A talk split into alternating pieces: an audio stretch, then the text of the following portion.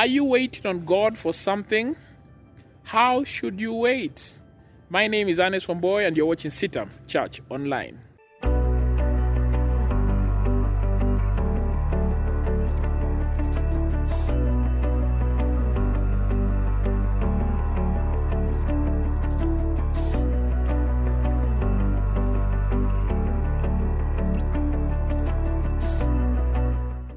The Bible says in Psalm 46, verse 10, Be still and know that I am God.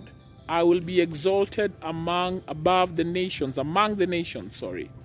This is a verse from the Psalms where David is writing to us in a moment where we are waiting on God to move, where we're waiting on God to show himself strong. And many a times for believers who are waiting on God to do something, you give in to panic, you give in to worry. An example of that is Sarah, who, when waiting for a baby, saw that God wasn't coming through, and what did she do? She decided to help God by getting Hagar, her handmaid, to sleep with Abraham. And as you know, things turned out disastrous.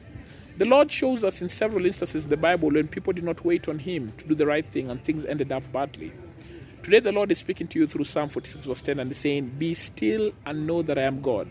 I will be exalted among the nations. Now, what does that mean? Be still basically means stop worrying, stop panicking, calm down, stop commenting, stop moving up and down, stop searching, stop stalking, be still. God requires us to hear Him in moments of stillness. When Elijah was running away from Jezebel, there was a fire, there was an earthquake, there was a lot of dramatic events that happened, but God was not in any of them. God was in the stillness of the voice. And we need to understand that God speaks to us in a still small voice. The question is, are we listening? It's important for you in moments when you're waiting on God to step back and think about what He's saying in solitude. This may mean that you need to retreat. This may mean that you need to get away from all the noise of the world, all the noise of the culture, all the noise that is telling you do something, don't just sit there. But being still means trusting God. At times we need to let go of all our activities and do the right thing. And doing the right thing means at times doing nothing, letting God be God. And then he goes on to say, Know that I am God. It's as if the two sentences are correlated to mean that if we are still, if we retreat, if we stop hopping up and down, we will get to know who God is.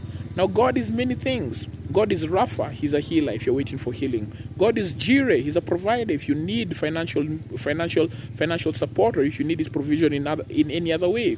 God is Jehovah Shammah, He's the God who's present. God is Jehovah Shalom, He's the God of peace. What aspect of God are you trusting Him? And to know that He's God means that we also get to know Him as His personality, not just for the things He does. Because many times we only trust God for the things He does for us and not for who He is in us, who He is to us. It's important for us that in moments of solitude, we don't just focus on God's power, but we focus on God's face, so that we get to know who He is and what He wants for us primarily, and that is a relationship with Him. And once we get a relationship with Him, we'll realize that seek ye first the kingdom of God, and all these things shall be added unto you is, a, is an actually powerful verse that Jesus Christ quoted. That it's important to know who God is personally, and then all these other things shall be added unto us. Our peace shall return. As we wait, we shall know that God shall be exalted among the nations. So, are you waiting on God? Are you being still? And in that stillness, are you seeking Him for who He is? He will surely reveal Himself to you. Thank you very much for watching. I hope this video has blessed you. If you do like it, please leave a like, leave a comment, and we'll see you next time. My name is Ernest Wamboye, and you're watching CITAM Church Online.